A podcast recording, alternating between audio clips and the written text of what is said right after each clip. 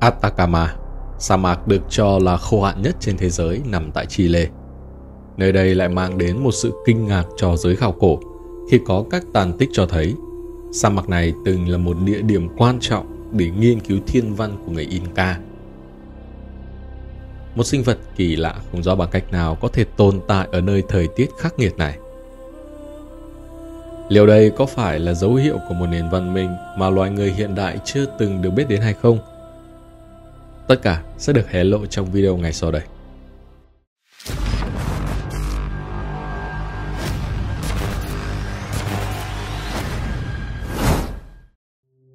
Atacama là sa mạc khô cằn nhất trên thế giới với lượng nước mưa ở mức thấp kỷ lục. Ở đây chỉ có mực nước mưa trung bình là 25mm. Thậm chí, những nơi ở giữa hoang mạc này, mưa chưa bao giờ rơi. Đất đai nơi này còn được so sánh tương quan với sao hỏa. Thực tế, NASA từng dùng các thiết bị dành cho các sứ mệnh trên sao hỏa để thử nghiệm ở vùng đất này. Một sa mạc khô cằn đến vậy, chắc chắn không có sinh vật nào có thể tồn tại. Không ai dám bén mảng tới, biến nó thành vùng đất hoang vu, hẻo lánh. Thế nhưng, mọi chuyện không chỉ đơn giản như vậy. Họ xác nhận đã tìm thấy các cột đá, còn được gọi là Seiwa, được người Inca sử dụng cho việc quan sát thiên văn vào thời cổ đại. Câu hỏi đặt ra ở đây là Tại sao tổ tiên của chúng ta lại tìm đến vùng đất không bóng người này để dựng lên những cột đá Seiwa? Và tại sao việc quan sát thiên văn của người Inca ở sa mạc này lại có tầm quan trọng đến vậy? Đây là một trong những bí ẩn cổ xưa mà các nhà khoa học hiện nay đang cố gắng giải đáp. Cột đá Seiwa, lịch thiên văn của người Inca cổ đại. Một nhóm các nhà nghiên cứu từ nhiều chuyên ngành, bao gồm các nhà khảo cổ học, các nhà sử học, từ một bảo tàng nghệ thuật thời tiền Colombo ở Chile, các nhà thiên văn học tại Đài Thiên văn Anma và một số nhà nghiên cứu bản địa đã đến nghiên cứu về các cột đá thiên văn Seiwa trên sa mạc Atacama. Kết quả nghiên cứu cho thấy người Inca có thể xác định và dự đoán chính xác các điểm phân gồm xuân phân, thu phân và các điểm trí là đông trí, hạ trí cũng như các hiện tượng thiên văn khác với sự giúp đỡ của cột đá Seiwa. Theo thông tin từ Đài Thiên văn Anma, dạng sáng ngày 21 tháng 3 năm 2017 tại thị trấn Vaquilas thuộc thành phố Tanto, ở độ cao 4.200m trên mực nước biển. Một nhóm các nhà khoa học do ông Cecilia Sanhueza dẫn đầu cùng với một nhà nghiên cứu của Bảo tàng thời kỳ tiền Colombo đã xác nhận được rằng hai cột đá xây qua ở trung tâm nằm rất thẳng hàng với vị trí mặt trời mọc tại điểm thu phân. Sau đó, vào lúc bình minh ngày 21 tháng 6, tại khu vực Ramaditas gần sông Loa, nhóm này tiếp tục chứng kiến mặt trời mọc tại điểm đồng chí hoàn toàn thẳng hàng với hai cột đá xây qua cao khoảng 1,2 mét. Xây qua từng được những người chép sử mô tả trong các tài liệu từ thế kỷ thứ 16 và 17. Nhưng đây là lần đầu tiên những cấu trúc đá cổ này được tìm thấy trong sa mạc Atacama, giáp danh với con đường mòn Inca Trail. Thành phố Cusco được bao phủ bởi các cột đá dùng để đo đạc thời gian, kiến tạo lịch pháp và dự đoán các điểm phân, điểm trí cũng như dự đoán thời gian gieo trồng và thu hoạch thích hợp. Điều thú vị ở đây là người ta đã tìm thấy các cột đá thiên văn xây qua dọc theo con đường mòn Inca, nằm bên ngoài các thành phố lớn ở những khu vực dân cư thừa thớt ít ỏi. Ông Cecilia Sanhueza nhận định, Đài Thiên văn Alma đã cử hai nhà thiên văn là ông Sergio Martin và ông Juan Cortes tham gia dự án. Họ đã xác nhận được độ chính xác đến kinh ngạc của các công cụ nguyên thủy mà người Inca sử dụng từ hơn 500 năm trước trong việc dự đoán các hiện tượng tự nhiên.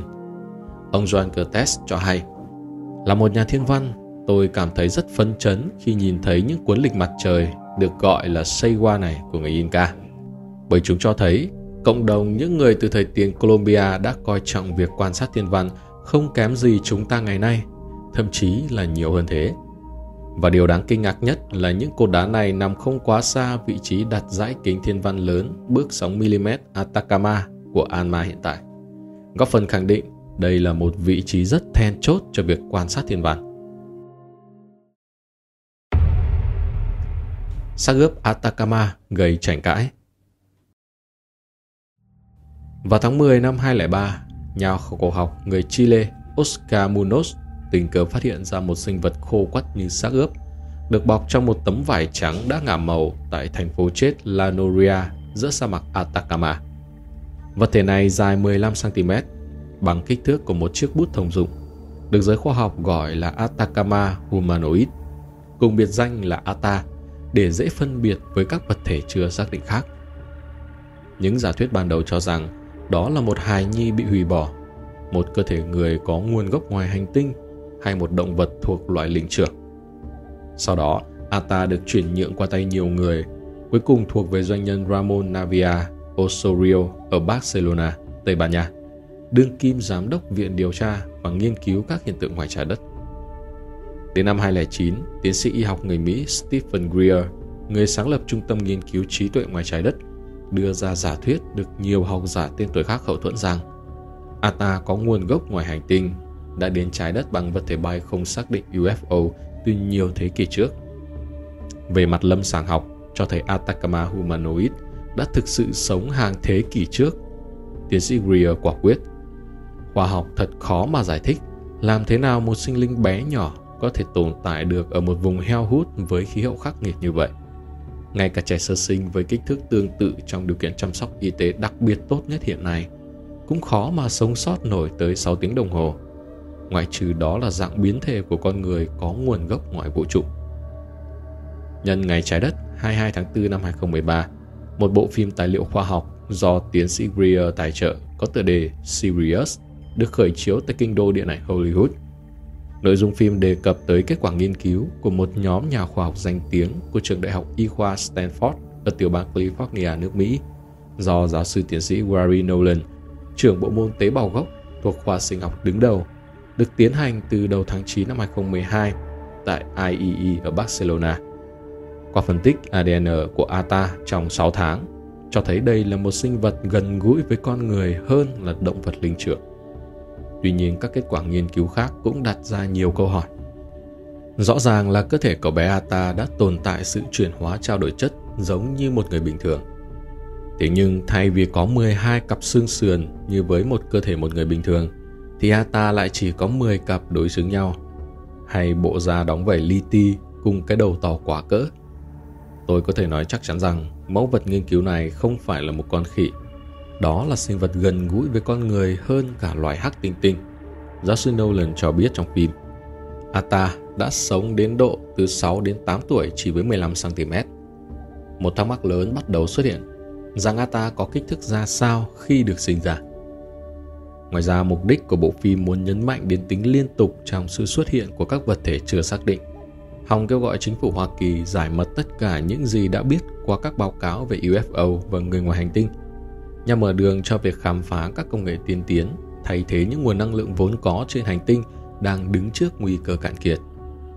Trong một bài viết trực tuyến mới đây, tiến sĩ Nolan cho biết thêm, không ngoại trừ Ata là hiện thân của chứng bệnh còi cọc do tác động từ sự đột biến gen, được một bà mẹ thuộc tộc người da đỏ bản địa sinh hạ và đã thiệt mạng trong thế kỷ trước. Liệu đây có phải là bản chất thực sự của vật thể xác ướp có nguồn gốc ngoài hành tinh này hay không? Bạn hãy theo dõi bộ phim để tìm kiếm câu trả lời ngay khi kết thúc video này. Nền văn minh cổ đại chưa được biết đến Có tranh luận cho rằng liệu sa mạc Atacama có phải từng là nhà của một nền văn minh cổ xưa chưa từng được biết đến hay không? Bởi trong sa mạc này, người ta đã phát hiện ra bằng chứng về sự tồn tại của các hồ cổ. Nó đủ lớn để duy trì những quần thể người nhỏ. Sự hiện diện của các hồ này thách thức hiểu biết hiện nay về lộ tuyến của những người định cư đầu tiên đã đi qua khi khai phá Nam Mỹ. Khám phá này rất quan trọng và thú vị bởi sự hiện diện của nước trong khu vực này cung cấp bằng chứng khiến lịch sử Nam Mỹ có thể phải viết lại. Theo đó, họ đã tránh đi xuyên qua vùng trung tâm sa mạc khô hạn bằng cách đi bộ dọc theo phần rìa, nơi có khí hậu khá ẩm ướt. Thế nhưng nhiều nhà khảo cổ tin rằng những người định cư đầu tiên ở Nam Mỹ đã đi từ bờ biển phía Tây vào bên trong lục địa, hướng về phía vùng núi Andes. Các hồ cổ trong sa mạc Atacama thậm chí là nơi cư ngụ của những người định cư ở Nam Mỹ.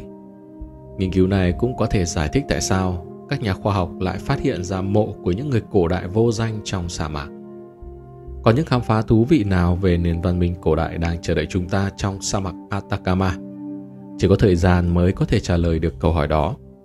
Nếu các bạn có thông tin gì thú vị khác, hãy chia sẻ cùng Euro 404 ở phía bên dưới video. Cảm ơn mọi người đã theo dõi. Xin chào và hẹn gặp lại vào tối ngày mai.